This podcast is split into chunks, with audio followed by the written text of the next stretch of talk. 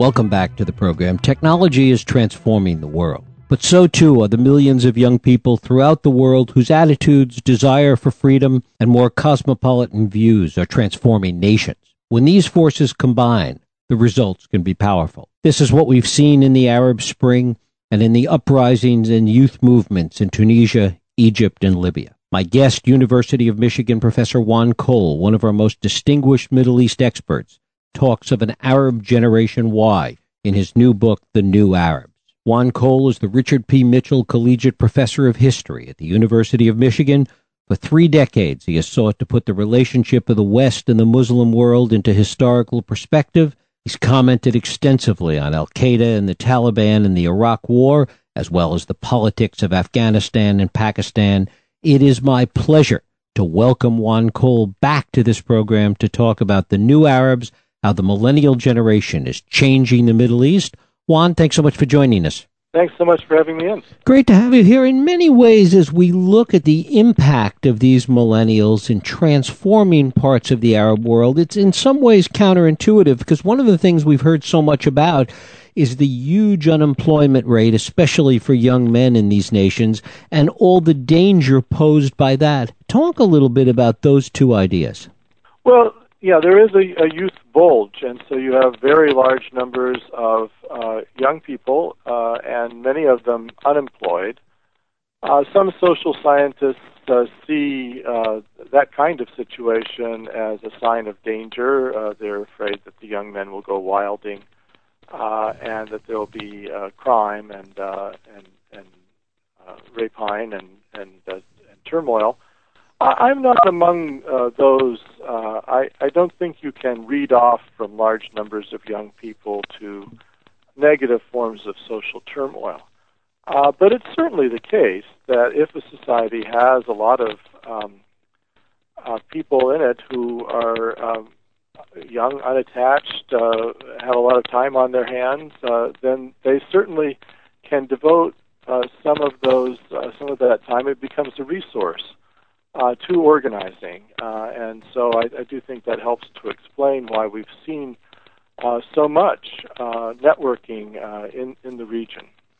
When we looked at the impact that this Generation Y, that these millennials have had in places like Egypt and Tunisia, talk a little bit about the role that technology has played and the nexus between the technology and the, the more cosmopolitan nature of this generation. This generation is uh, very urban uh, and uh, much more so than its, its parents. And it's night and day. In fact, you look at a place like um, Libya, late 60s, Libya was probably 20% urban. Most people were farmers. Uh, today, it's the other way around most people live in the city. Uh, and so these young people often have been born in, in cities, grown up in cities, uh, and, and not in touch with the countryside the way their parents were. Uh, and um, and they're much more literate. Uh, these post-colonial uh, states in the Arab world, uh, one of the things that they were very determined about was universal literacy and uh, schooling. So they set up enormous numbers of grammar schools, high schools, uh, universities, uh, and uh, so uh, these young people have these uh, these tools, and uh, many of them, a majority certainly, are uh, are wired. They uh, they spend time on the internet, and uh, they learned to use it for um, not only for fun, uh, but also for for uh, networking and political purposes. And uh, they there's an intersect between their their internet activism and their street activism because, of course, the majority of organizing still happens in in, in meat space, uh, in uh, uh, uh, in street demonstrations and uh, cafe uh, discussions, and uh, pamphleteering is important, and chanting slogans. And, and one of the things about these urban environments in which they operate is that people are close in on one another. Uh, you can hear what's going on in the neighbor's balcony. And uh, one of their techniques was to chant informational slogans from the balconies or as they marched through the streets, which other people then picked up. And it, so it became a huge game of telephone. And that I think uh, that those practices on the street intersected with uh, with Facebook and Twitter and other uh, social media ways of getting information out. They've been very good at organizing. Talk a little bit about the political ideas behind it, the, the extent to which that organization has had a singular political focus. For this generation, I think a lot of politics um, is uh, is parliamentary politics. Uh, they want free and fair, open elections, uh, and they're, in my view, a lot of them have kind of, uh, without uh, knowing much about it or, or uh, without trying to, have reinvented a kind of Jeffersonian approach democracy. You know, Jefferson thought that it's good for things to be shaken up uh, every 25 years or so. Uh, and uh, he didn't think the American Revolution was was a one-off uh, event. And so these young people think there should be uh, uh, parliamentary elections, uh, there should be parties and uh, candidates and platforms, uh, and that there shouldn't be any uh, uh, thumb on the till. That, that, that they, these there should be upright elections. But they also think that the resulting legislature and prime minister uh, should be subject to the discipline of the street. Uh, that that when people are very unhappy, they should resort to direct democracy, uh, and uh, they should protest and, uh, and bring people out.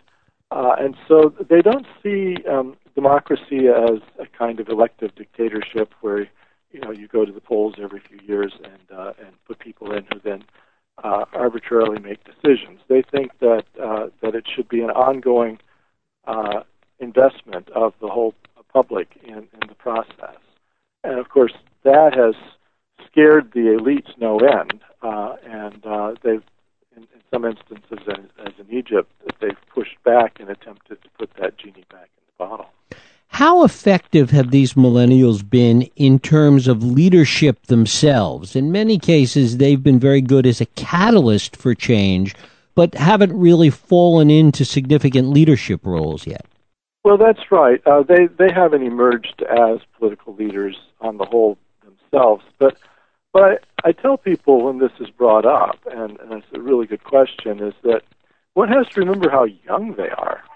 Uh, they are um, often 20, uh, 20, you know, they're they're just uh, uh, kids, and um, they uh, often are not old enough to stand for office. Uh, they uh, really aren't the kind of people that you would imagine playing a, a political role. And so if you thought about, you know, all of the recent college graduates you knew, how, how many of them are in the Senate? so uh, uh, that's not where even where their heads are at right now. I think they're much more into into organizing and uh, activism, and uh, they're they're more like you know our organizations like Greenpeace or something than they mm-hmm. are like party activists. And uh, I think it that's the one reason that I caution people not to jump to conclusions or draw too many uh, conclusions from the current situation because uh, these young people who have already, I think, achieved a lot, um, you know, still have decades ahead in which they'll rise into positions of power, and, and, and it's 20, 30 years before we really see them playing those roles. What kind of historical perspective, if any, do they bring to bear in their efforts? Well, I, I interviewed one of the um, leaders of the April 6th youth movement in Egypt, and I asked uh, him about this. You know, for instance, most of these uh, youth organizations are um, dedicated to nonviolent uh, politics. Uh, and I said, you know, do, have you read Gandhi? Have you were you influenced by Martin Luther King? Uh, uh, they they acknowledge that there are those influences uh, from kind of um, 20th century history of, of, of popular mobilization. But uh, Ahmed Maher of, of, of April 6th, who, who, by the way, is now in, in jail um, for protesting, um, uh, told me that uh, they also had learned from previous generations uh, of Egyptian activists that you know, during the British colonial period in 1919, there were massive demonstrations for Egyptian independence uh, in which women and men and uh, and Coptic Christians and Muslims all joined together. And then in the early 70s, there were student protests uh, in the time of uh, Anwar Sadat, and he said that uh, you know some of the older uh, uh, older participants in the student protests of the early 70s had instructed them on, on nonviolent tactics, and that they had drawn lessons from earlier episodes in Egyptian history. Uh, so, you know, Maher it seems to be quite grounded in, in a history of nonviolent political activism in Egypt. And uh, I think um, he's maybe unusually so, but I, I think there is a general understanding uh, of the history. And, uh, you know, uh, in the Arab world, um, this is a this is the the first post-colonial generation in the sense that uh, it's now been some time since France or, or Britain ruled these countries, uh, and uh, uh, people are, you know, very interested in, in the nation and its history and, and, and its fate. So it's not surprising that they would attend uh, to that history. When there has been repression against these efforts, to what extent has that really redoubled the efforts of these millennials? Uh, and to what extent has it caused them to really flee from any kind of activism? Well, it depends on the country. Uh, in in uh, Tunisia, uh, the activists never really demobilized, and uh, they came back out in uh, summer and fall of last year. Um, there was a, there were a couple of very unfortunate and brutal assassinations of uh, of far left uh, political figures, uh, and um, it was suspected that the Muslim fundamentalist far right was behind it, the Salafis, who are a tiny group in Tunisia, and um, but the a lot of the more secular-minded youth organizations in Tunisia believed that the uh, government, which had a, a Muslim uh, religious party tinge uh, had been soft on the Salafis and, and on, on, religious violence, and uh, so they they demanded that it step down, and uh, they organized with the uh, the major labor union to put pressure on the government to finish up the constitution, to have it be a relatively secular constitution, and uh, then uh, to have the government uh, step down in favor of a technocratic cabinet uh, in order to have uh, no interference with further uh, free elections. And all of those things happened. The youth got their demands. Uh, it took them six months organizing, but they, they got exactly what they asked for. And so um, in, in, in Tunisia, however uncomfortable the elite might have been with this youth activism, uh, they've had to respond to it on a continuing basis. Uh, in Egypt, in contrast, the military made a coup after the fall of the Mubarak regime in 2011, and um, it has had a very uh, difficult relationship with the youth organizations, uh, sometimes allying with them uh, against forces like the Muslim Brotherhood, uh, sometimes uh, sometimes trying to crack down on them. And in the past year, the, the military has essentially made a counter-revolution. They they crushed the Muslim Brotherhood, uh, which had won the 2012 elections after the fall of Mubarak, and then gradually they have uh, begun crushing uh, the uh, youth organization. So Egyptian act- activism is at the moment at a low point. And and to what extent does religion play a role, if at all, in the attitudes of this generation? You know, the, the Arab world in general is pretty religious, and so are the young people with regard to their sentiments. Uh, they they report in very large numbers, uh, 60 to 70 percent and more, that religion is important in their lives. Uh, so uh, they're not uh, they're not atheists or secularists in that way. But the polling suggests that in this generation, the people born sort of in the 1980s and 1990s up till the year 2000, uh, the, they are less religiously observant. They they don't you know go in for the rituals as much as their parents did. They don't, don't necessarily pray daily, or they, they don't listen to the Quran every day, or they don't attend at mosque regularly uh, in the same numbers as their their parents. In some instances, there's a spread of nine percent. In some instances, um, uh, as in Tunisia and Lebanon, uh, you know, it's as much as a 15% difference from their parents on religious practice. Uh, and uh, so uh, they're, they're much less re- uh, observant.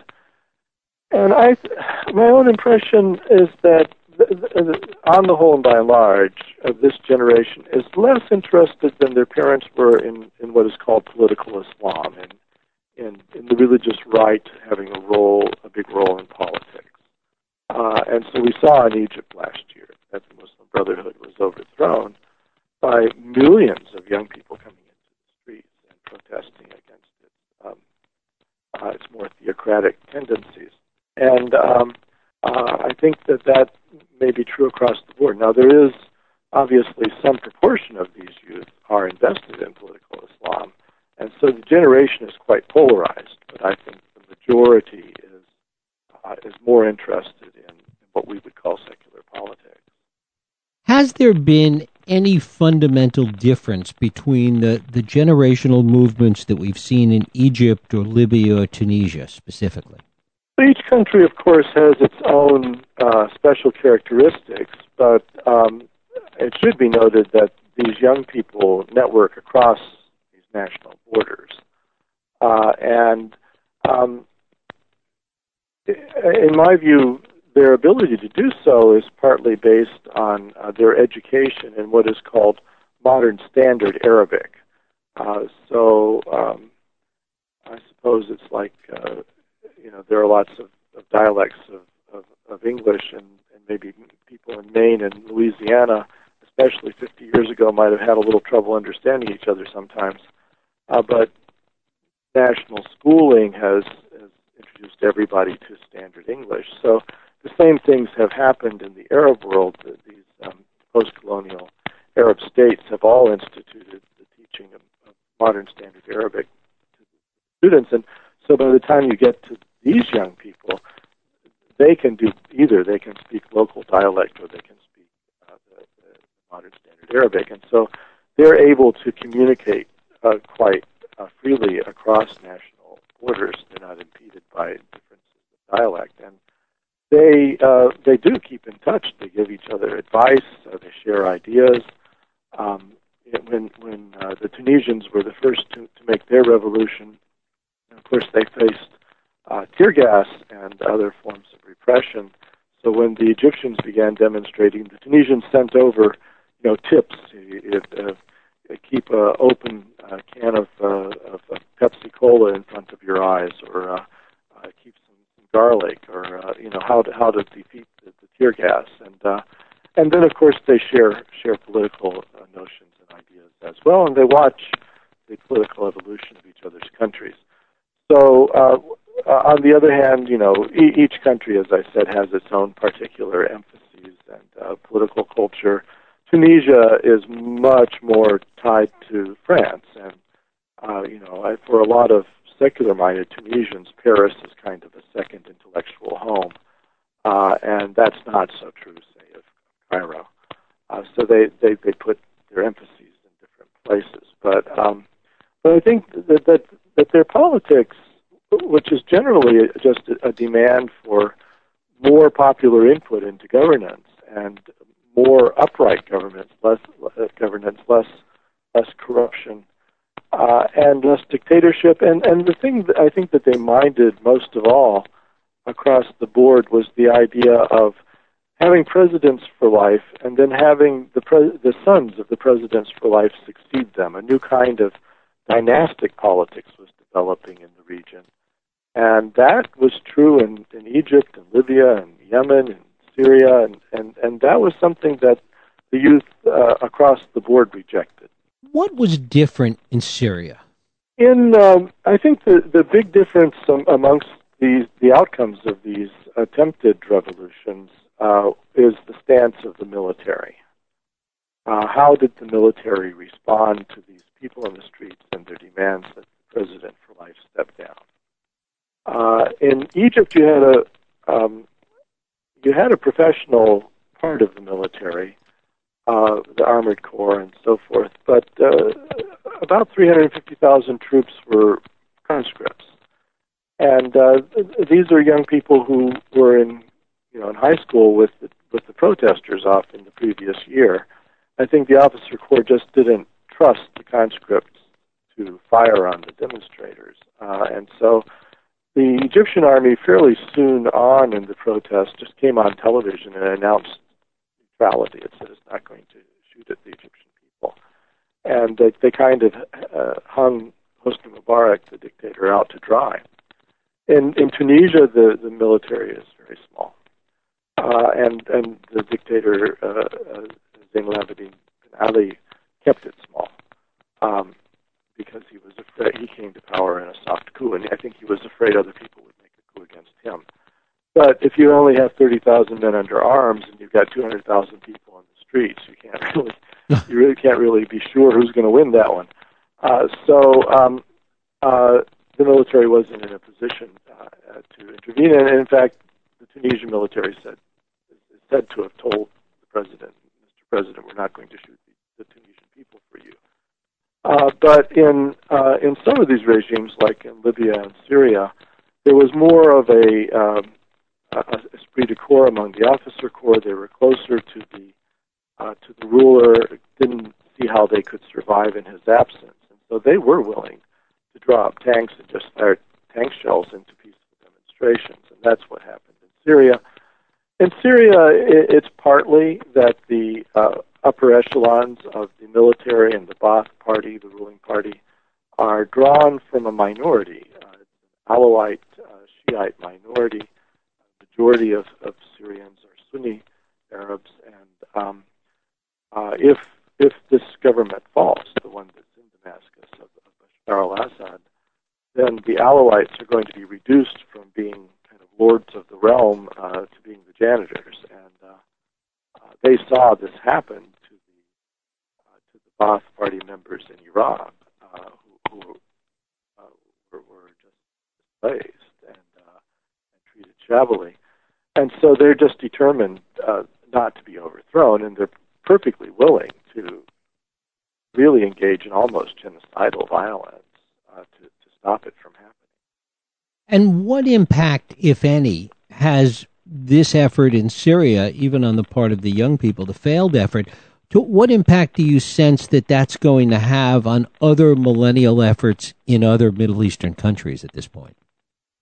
Well, you know the the thing that I was studying as is the youth organizations, the youth movements, and a, a civ- civil movement can't survive uh, the turn to civil war. Uh, people are polarized; they're forced to choose up sides. They pick up guns. Uh, and so, and often the most extreme voices start to seem to make the most sense to local people because they're the most vociferous in their opposition to the enemy. Uh, and so I think the, the youth movement in, in Syria uh, has been largely destroyed by the turn to civil war. Uh, and uh, I, I don't know of it having any continued salience uh, for the rest of the Arab youth. Uh, and in fact, you know, we've seen the rise now of these Al Qaeda offshoots and affiliates in Syria, and um, in in among the youth in, in Egypt, they hate them. Uh, and and, and uh, I was shocked. I was in Egypt in March. There were articles in the newspaper, actually, you know, more or less supporting the dictatorial government of, of, of Bashar al-Assad against the Al Qaeda offshoots uh, and uh, sort of the, far right uh, uh, extremist form of political Islam. Uh, it, its name is mud in most. So the youth, you know, want nothing to do with that. And uh, while, you know, in 2011, when I was in Tahrir Square in Egypt, uh, there were tents uh, in support of the uh, Syrian uh, revolution. And that was true in Libya as well when I was there. Um, I think support for the, the, the, revolution among the activist youth has declined radically uh, as you know uh, the, the, the leading uh, revolutionaries have increasingly uh, turned to an Al Qaeda type uh, uh, ideological structure. And are we seeing some of these millennials, some of these young people take up the more revolutionary cause? Certainly, as we look at ISIS, for example, we sense a, a kind of younger mindset going on there. Uh, I don't know. I, it, it's hard for me to know who exactly is in ISIS or really supporting it. Um, my my sense is that the young people who came out and demonstrated so determinately in in, in Syria in 2011 have mostly demobilized.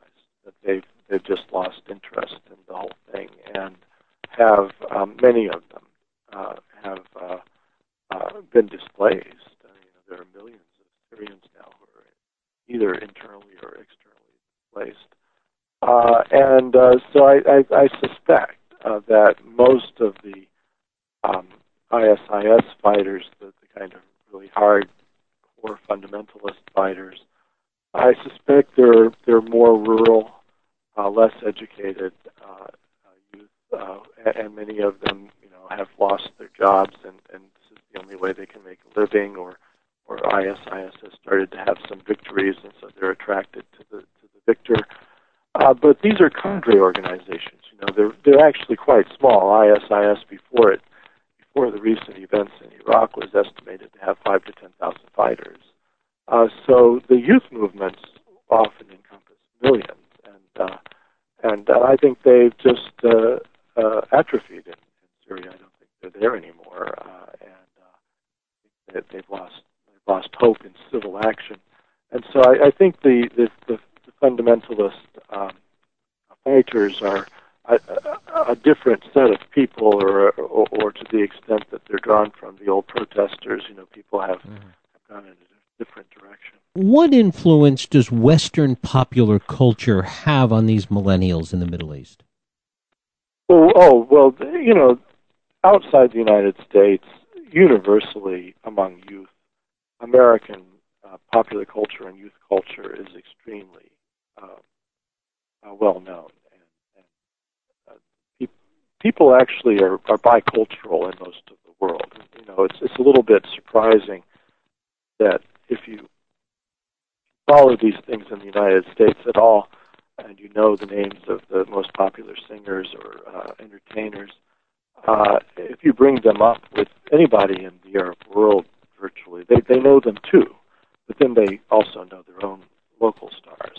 Uh, uh, so the, uh, there is, I think, um, a certain amount of uh, of cross-cultural uh, interaction and influence. Um, you know, uh, there was that uh, anarchist movie. Uh, was it V? Um, and uh, uh, the uh, the youth uh, who made the Egyptian Revolution mentioned, you know, downloading it and watching it before they uh, they went out into the streets. Uh, so Hollywood films, uh, you know, sometimes have been instanced as inspiration, and uh, uh, and and the more engaged and political of the of the, uh, of the entertainment figures in, in the West uh, sometimes are are, uh, are mentioned. Um, even even uh, Hollywood, even icons like um, I, I saw a piece of graffiti in Egypt, which was uh, Snow White holding a Kalashnikov uh, machine gun, and uh, I think the graffiti artist wanted to uh, say, this is my interpretation, that the Egyptian youth looked, you know, naive and innocent, but actually now they're they're taking uh, uh, power into their hands and uh, overthrowing Mubarak. Uh, so um, it, it's quite an international uh, uh, milieu. And finally, do do we think that these groups, these millennials, that these groups are going to continue to grow? Well, I, I think that the millennials haven't gone anyplace, and in some instances, as in Egypt today, their their youth organizations are under a lot of pressure, have been disbanded, or, or are being watched. Uh, uh, but I don't, I don't, you know, they're very fluid, and uh, since they're often gotten up through the internet and social media, uh, they they can rise and fall very rapidly. So uh, personally, uh, I think what we saw in Tunisia last fall of the youth coming back out and reactivating their movement to get a particular political uh, set of goals accomplished. uh, that that's that's the norm, and I, I think that uh, we haven't by any means seen the last of these activist young people. Juan Cole, his new book is The New Arabs: How the Millennial Generation is Changing the Middle East. It's just out from Simon and Schuster. Juan, I thank you so much for spending time with us today.